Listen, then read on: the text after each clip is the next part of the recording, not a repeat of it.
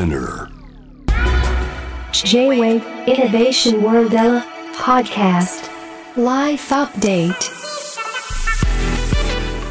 J-WAVE イノベーションワールドエラー後藤正文がナビゲートしています。ここからはライフアップデート。ノンジャンル、ノンカテゴリーでイノベーションの最前線にインサイトします。今回アップデートするのはテクノロジーが変える社会です。お迎えしていますのは世界初のスイス判定 AI ディープリキッドを開発したエニーテック株式会社代表の島本よしきさんです。よろしくお願いします。よろしくお願いします。はい。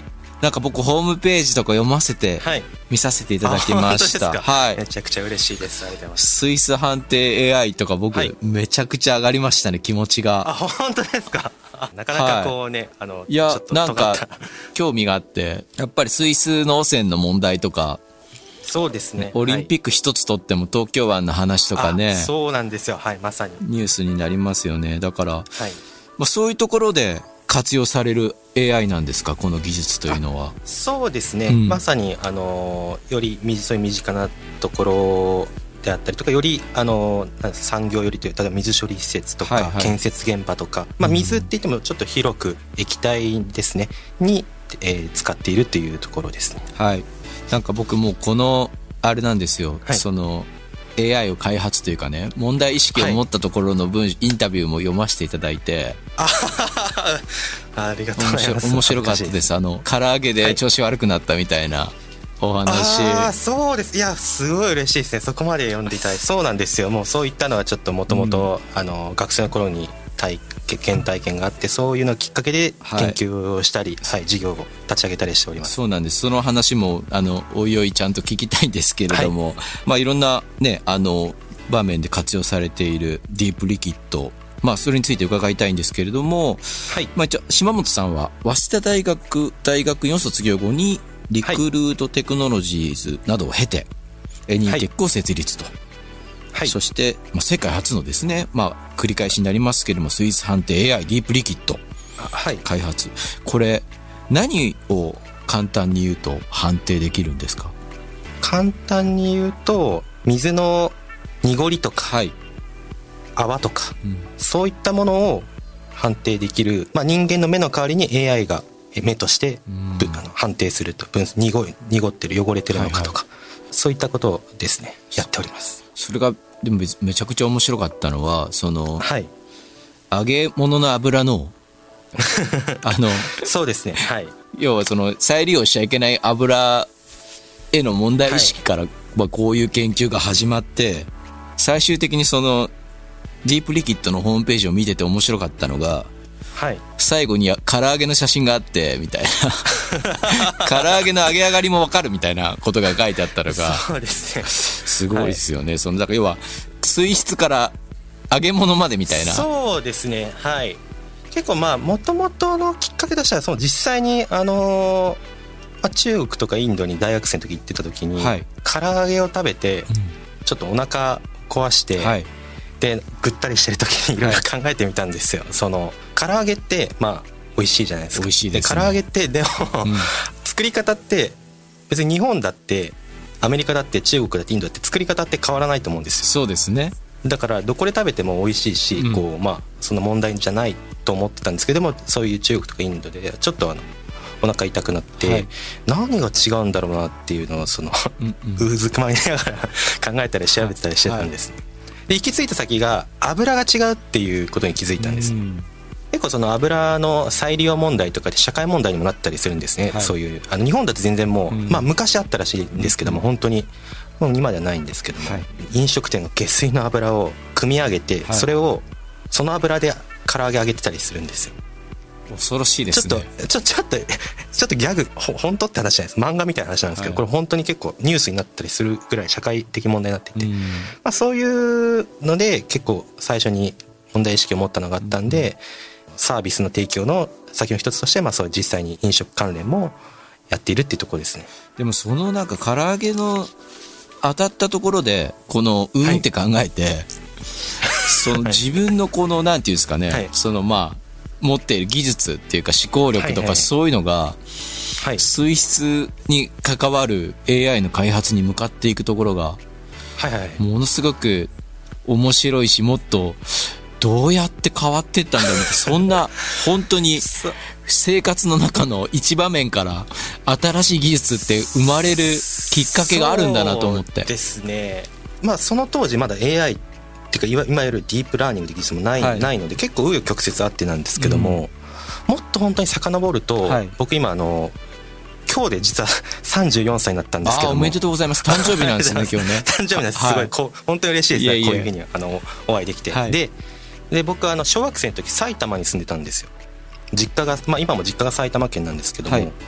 で小学生の時にダイオキシンっていう公害問題が起きたんです。なるほど。ダイ。オキシンってあの煙のやつ。それもありましたね。はい。うん。そう。水が飲めないっていう体育の時間に暑いのに。っていうのがあって結構まあそういうのもあってでそのさっきの中国のもあって結構環境とか衛生に興味を持ったっていうのが最初のきっかけなんですけども。それって、あ、はい。中学生の時ですか？小学小学生はい。でもなんか、興味湧きますよね。っていうかその日本にいて水が飲めないっていうかもう水なんてもう無駄無駄にみ子供の頃流しまくるじゃないですか公園とかで、はいはいだから水が飲めないっていうのがちょっと最初理解ができなくて、はいはい。ど飲んじゃダメですよみたいな。えどういうことみたいなのがちょっとそうですね。あの日本でそんなことあるんだっていうのはそうです。結構印象に残ってますね。そのあたりからなんかちょっと科学に対する興味が膨らんだというか、そうですね。自分の場合は科学と物理は確かそうで物理がやっぱり好きであの大学も実は僕コンピューターサイエンスじゃなくて物理学科なんですね。あ、そうなんですね。はい、うん。はい、でその大学の研究室でその液体の研究をしまして、はいはい。本当は実は最初は AI の専門家になる前あのその物理と液体の専門家だったんですそれの研究をしていて、就職した後も毒油検知デバイスっていうのを作ってたんですよ毒油。ちょっと名前だけ聞くとあれですけど。もうそれやばいや、はい。いインド、インドとか行った時の恨みがもうそこに。まあでもそれ作るのが好きだったんですね なるほど。もとだからあの仕事と別にサイドプロジェクト的に、はい。あの作ってでそれを結構日本でものづくりコンテストがいろいろあって、メーカーズフェアとかコンテストそういうのに、まあ、仮メッセとかにやってるような出したりしてたんですね。でその技術と、まあ、本業ではこうソフトウェアエンジニアをやってたんですけども技術を物理とそのはい。AI を組み合わせていってできていったって感じですね、でもなんかあれなんですね、こう、自分の技術というか、そういう知識というか、学問がこう、アップデートされていく中で、いつしかの環境への思いがこう、どこかで重なって、水質みたいなところに着地した形なんですね、じゃあね。そうですね。本当にやっぱり幸運だなって思うのが、やっぱりいろいろタイミングが合わないとはい。物事ってうまくいかないっていうか生まれないじゃないですか、僕の場合はたまたまその自分のそういう性質とか経営性って興味と、はい。それから技術的に言うとあのディープラーニングという AI の技術なんですけども、その技術革新が2012年に起きてでしかも大企業も今結構こういろいろベンチャーの技術使いたいっていうその世の中のうんうん。ビジネス的な市場とかもいろいろ組み合わさってこれ今しかないタイミングでこう生まれたっていうところはありますね。はい、ちなみに唐揚げの油だと、はい、その、悪い油といい油で、どこの違いを見分けるんですか、そのディープラーニングで。そうですね。やっぱり泡泡が大きいとこですね、まあ、色とかももちろん総合的に判断するんですけども、そうです。一番はやっぱり泡ですね、はい、泡やっなんですね。ぱそこがあとこう技術的にも今までのんと何が違うってところで言うともともとソフトウェアの技術ってうん。全部プログラマーが全部こうやってプログラミングして打ち込んでるってことですね。打ち込んで、はい。なんで言ってみればこうルールベースなんですよね、はいはい。A の状態の時は B するっていうルールベースでしか動けないんで、はい。なんていうんですかねその動いていくものとか変動していくものは対処できなかったんですよ。なるほど。それがそのディープラーニングの技術でいろいろこう予測できるんですね。まあ、こう動いてるからこうだろうなみたいなとかうん。あと自分で学習したりとかによってこうその泡のブツブツブツとかあと液体もこうゆらゆらしてるじゃないですか、はいはい。そういう揺らぎとかを人間の目のように分析できるようになったっていうところはブレイクスルーのポイントです。それは例えばこう下水から出された水の流れとかにもその技術を使えば汚れの度合いが分かったりとか、そうですね。あの例えば具体的なところで言うと水処理施設ってその例えばその工場とかから出た水をきれいにして川に流すんですね。はい。なんでまあ川の水を直接きれいにするって方法もあるんですけど川に行く前の水水を綺麗にする処理施設あるんですけども結構こうやっぱりずっとは監視できなくてはい。人が監視してるんですけども、うん。その人の代わりにまあ AI 監視したりするんですけどもそこも結構やっぱりもともとあの現場の職人の専門家の方々が泡とかを見て感覚的に、あこれちょっと危険だなとか今これはあの綺麗だなとかを分析してたんですね。そういった現場のなんですかね職人の方の感覚を感覚値をこう AI に学習させて、まあ分析するっていう、まあ、その一つのヒントが泡だったりっていうところですねすごい。全然、わかんないですけど、面白いですね。わかんないというか、泡でわ、泡、泡でわかるものなんだそうですね泡泡でも油と水処理はまた違うんですけど水処理施設ってその細かい話なんですけどもこう工場から出てきた水っていろんな菌が入ってるんですねはい。その菌を微生物が食べるんですよはい。そうすると綺麗になるんですけども、まあ微生物もなんかもちろん生き物なんで、はい。そんな完全にうまく綺麗に食べてくれない。それで食べきれない時にその残った菌が繁殖して泡がボコボコ湧いてくるんです、はいはい。なんで泡を見ればまあその綺麗か悪い汚いかのまあサインじゃないですけども、見ることができるみたいな仕組みがあってそういったところに適用してるっていうサービスです。へー。お面白いですね。これでも、例えばディープリキッド、はい。まあ、どういう場所にこう使っていくと、はい。世の中、まあもちろん水は世界中で綺麗な方がいいと思うんですよ。はいはいはい、ね、いいと思うんですけど、ど,、はい。どういうところで実際使えるっていうふうにお考えなんですか？そうですね。うん。もともとその最初のきっかけである食品関連ははい。もう一つと、あとはやっぱ結構今あのすごくあのニーズが大きいのが建設なんですね。建設。建設ってそのまあ例えば当然建物があってコンクリートで建ってるじゃないですか。はい。でコンクリートってもうなんか僕らずっと生まれた時からコンクリートで過ごしてるんですごい安全っていう認識なんで実はやっぱりコンクリートもやっぱりもともとはドロッとした生コンクリートがあってそれを固めて、でそれで立ってるんですけども実はその生コンクリートが本当ちょうどいい具合に固まってるとか崩れないかとかって結構実は現場の方の勘っていうかなるほど。あの経験的にまあ大丈夫でしょっていうのでなんとかなってるんですけども本当にそれ大丈夫なの？ってまあやっぱり世の中でたまには事故も起きますし、うんうんうん。そのドロッとしたコンクリートのをその水産低を使って分析するっていうのも今そういうのも取り組みもやってるんですけどもなるほど。ねまあ、そういったのはまあ当然コンクリートもね 日本中にあるのでそういったところにやっていくことでまあより水以外のまた生活の安全を支えられるんじゃないかなっていうふうに考えてます。なるほどね。こう、質のいい、混ざり方のいいそうですね。コンクリートをこうチェックできるってことなんですね。そうですね。はいじゃあ、はい全然俺話飛んじゃいますけど、片栗粉とかもできるってことですか、でそうですね。はい。あんかけとか？か。いいですね。そうなんですよ。結構、まさにそういうドロッとしたものとか、はい食べ物とかは、個人的にはすごいやりたい分野で、例えばあの、チョコレートとか、いチョコレートも、まあ、やっぱり作ってる時ドロッとしてるんですね。そうですよねそ。の、はい。食品工でドロッと、はい。そうです、そうです。食品工場で大きくこう、攪拌してるところにはい、はいはいはい。使えば、あの、品質管理ができるってことですね。そうですね。あとは例えばあと日本酒の作ってる工程フェーズ工程でもあの、はい結構泡が出たりとかそういう濁りとかそういったのを見たりするんで結構ね飲食だと結構身近なイメージが湧きやすいんですけどもすごい、あれですね。ねじゃあ、すごいなんか技術者の知識とかを AI に任せたりもできるってことなんですね。そうですねもう本当にそれはそのね道例えば50年とかのすごいもう普通の人には分からないような感覚を持ってらっしゃる方々がいらっしゃると思うでまあやっぱりでもなかなかねこうそういう人も少なくなってきてる中で、まあ、そういう人を支えるようなことができればなっていうのは思いますね。ねえ難しい。その辺、どうなっていくんですかね？その人間のぎ 技術と AI のせめぎ合いっていうか、はほとんどの仕事がなくなっちゃうなんて言われてるところもありますけど。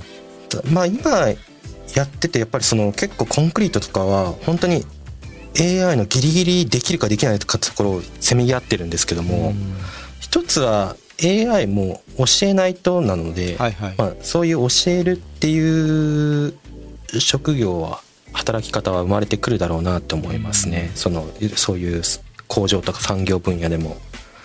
はい。建築とかはあれですね、はい。でもなんか手抜きとかどうしても起起きそうというかそういうなんか、うんうんうんいろんな場所で人災みたいなバックアップとしては防げますよね AI がね。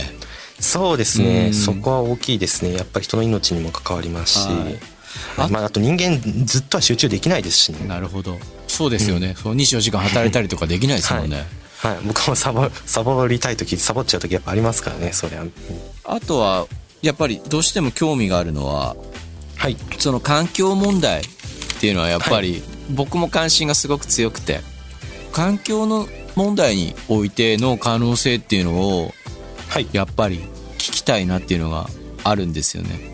そうですね。環境問題やっぱりあの本当に大きなテーマでして、例えば最初の太陽気神に近い話で言うと、はい。焼却炉の、はい。えー持ってらっしゃるうん企業様と組んでそのまさにその煙が今こやっぱり煙もたまにこう色が変わったりとか、はい。黙々の仕方が変わったりとかしてでそれがやっぱりこう実は結構環境汚染に大きくちょっとトラブル起きちゃってるっていうことがあったりするんですけども、うんはい。まあ、そういうのをこう、まあ、そこまでやっぱ人って見れないので、まあ代わりに見るってことによって、まあ、その環境汚染を防ぐとか、まあ、そういった一つもありますし海の中でその海の汚れとかを検知したりとかそういったのはそうですね今後のテーマだなっていうふうに考えてますなる。ほどね。まあそのさっきの東京湾のオリンピックとか、はいはいまあ、そういうまあ本当に選手もねちょっとここだと汚いし臭くて入りたくないっていうねこ声も去年かおと今年かあったと思うんですけども、まあ、そういったところはねあの取り組んでいきたいなと思いますね。はい、なるほどね。でもなんかお話聞いてると、これはあれなんですよね。水質とかを調べるっていうと、なんかあの、なんていうんですか、リトマス試験紙じゃないけど、あはいはいはいああいうイメージだけど、それとはまた違うしところから監視するんですか？カメラの能力がやっぱり一番大きいんですか？そうですね。カメラとそれに、まあ、組み込む AI のソフトウェアで、はい、分析してますね。まさにおっしゃる通りでもともとは例えばその水処理の分野だと本当にこう攪拌して、はいはい。ですごいなあの時間をかけて、うん。まあ、結構待たなきゃいけないんですね、なんで実はもう汚れが分かった時にはすでにもうあの水出ちゃってるみたな。ないるほどね。とかチョコレートの工場とかもあのその、ね、粘土系っていうセンサーあるんですよね、はい。普通に売ってるんですよ、はいなんで、ね、チョコレート粘土をチョコレート乗っけて検査できるんですけども、検査ですごい時間かかって検査結果出た時にはもうあの商品出荷してみんな食べてるよみたいな。とか、まあ、それをカメラだとやっぱりリアルタイムで判定できるっていう、もちろんあの全部が全部同じようにできるわけじゃないんですね、もちろんあのリトマスじゃないとできないこともあるし逆に AI の方が得意なことだったりっていう、まあ、まあなんでその最終的にはやっぱそこはこう協力してやっていく未来があるのかなというふうに考えてます。素朴な話ですけど、見た目でいけるっていうのは驚きですけどね。そうですね、ええ。そこは本当にそこがその業界の皆皆様も目をつけてなかったところかなっていうそこがまあ我々のこうユニークなポイントかなというふうに思いますね。最初商品を持っていってもえそそんなの本当にできんのっていう 反応ですかほとんど。え見た目でそんな発想すらなかったわっていう反応はやっぱ多いですねそうですよね。人間の感覚から言ったら、こう目で見えるものって割と疑いますもんね。そうですね。やっぱそこって結構こう技術者とか研究者がこう事業をやるあの一つの強みにはなるのかなって要はまだ世の中には普及しないけども実はこんなことできるっていうのと社会課題を組み合わせると今までと違う解決ができたりとかっていうのはすごい、まあ自分は結構そこが好きでやってるってのありますね授業やっぱり。誇らしい気持ちになったりしますか、自分の開発した技術が世の中を、はい。まあ、美しく美しくするというかこれ以上汚さないためにつ、はい。使われるわけじゃないですか。僕はなんか本当に音楽ってそういうもんかどうかよくわかんないからあれなんですけど、はい。はいこれは明らかに使い方を正しく使っていけば環境問題の解決へのなんか、まあ、一つのねなんかあのいい働きを絶対するような技術だと思うんですけどどういうふうに自分でこう評価されてるのかなっていうか自分が見たことない景色見たいなみたいなそういう願望みたいなのがあるんですけど、うん。別にそれは事業とか技術じゃなくても、うん。なんか行ったことない旅行行ってみたいとか、それからなんかそれこそ聞いたことない音楽聴いてみたいとか、うん。まあ、自分で逆にもうもちろんその何か作ったり歌ったりっていうのしてみたい聞いてもらいたいっていうのの中で、まあ、世の中良くなること確かに嬉しいですけどそれだけっていうか、まあ、原点はどっちかってやっぱこう自分が世の中にないものを作りたい作ってみたいってそれを見たいっていうのはあるかもしれないですね。新ししい技術を作ってみたいとか、い、うん。ものすごく綺麗な水見てみたいとか、そういうことですか？そうですね。はい。なのでまあもしかしたらちょっとおこがましいですけどこうこう新しい音楽を生み出したいみたいのに家庭近いんじゃないのかなっていう。なるほどね。僭越ながら。いやいや、そんなことないですよ。だって、海とか綺麗になった方がいいですもん。そ、そこに関われることってなんか、ある種の何か、こう、アートみたいな力がありますよね。アートっつったらあれですけど、アートをまあね、最上段に考えるのみたいなのはおかしいかもしれないけど。でもなんかすごいいいなって思いますね。羨ましいなと思うし、なんかすごいお話伺ってて、唐揚げからやっぱり、はい。唐揚げで当たったことがきっかけでここに着地するのは、なんかき希望がある気,、も気がしますね。あー、なるほど、なるほど。なんか何でもきっかけになるじゃんみたいな。そうですね。うん確かに言われてみれば唐揚げ。確かに。だからラジオ聞いてる皆さんでも本当に何がきっかけで自分の人生が変わったりとか、の、そうですね。ね、はい。能力が発揮される道がこう、開けるかっていうのは分かんないもんなんだなっていうのがい、や、確かに、そうですね。よかったですね、本当その、いや、島本さんが唐揚げで当たってよかったなと思って、いや、失礼ですけど、それがなかったらもうここにいないのかなと思って。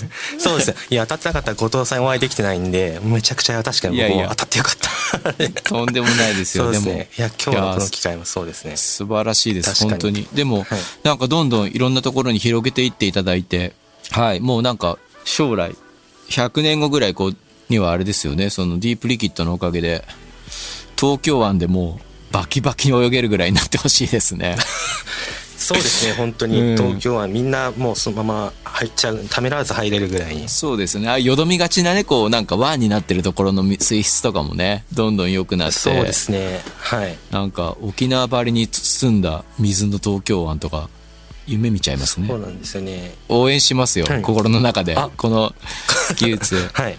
あの、活躍されて、あの、普及させてください。はい。そうですね。はい。ライフアップデート、今回はテクノロジーで社会の課題を解決しようとするエニーテック株式会社代表島本よしきさんをお迎えしました。ありがとうございました。ありがとうございます、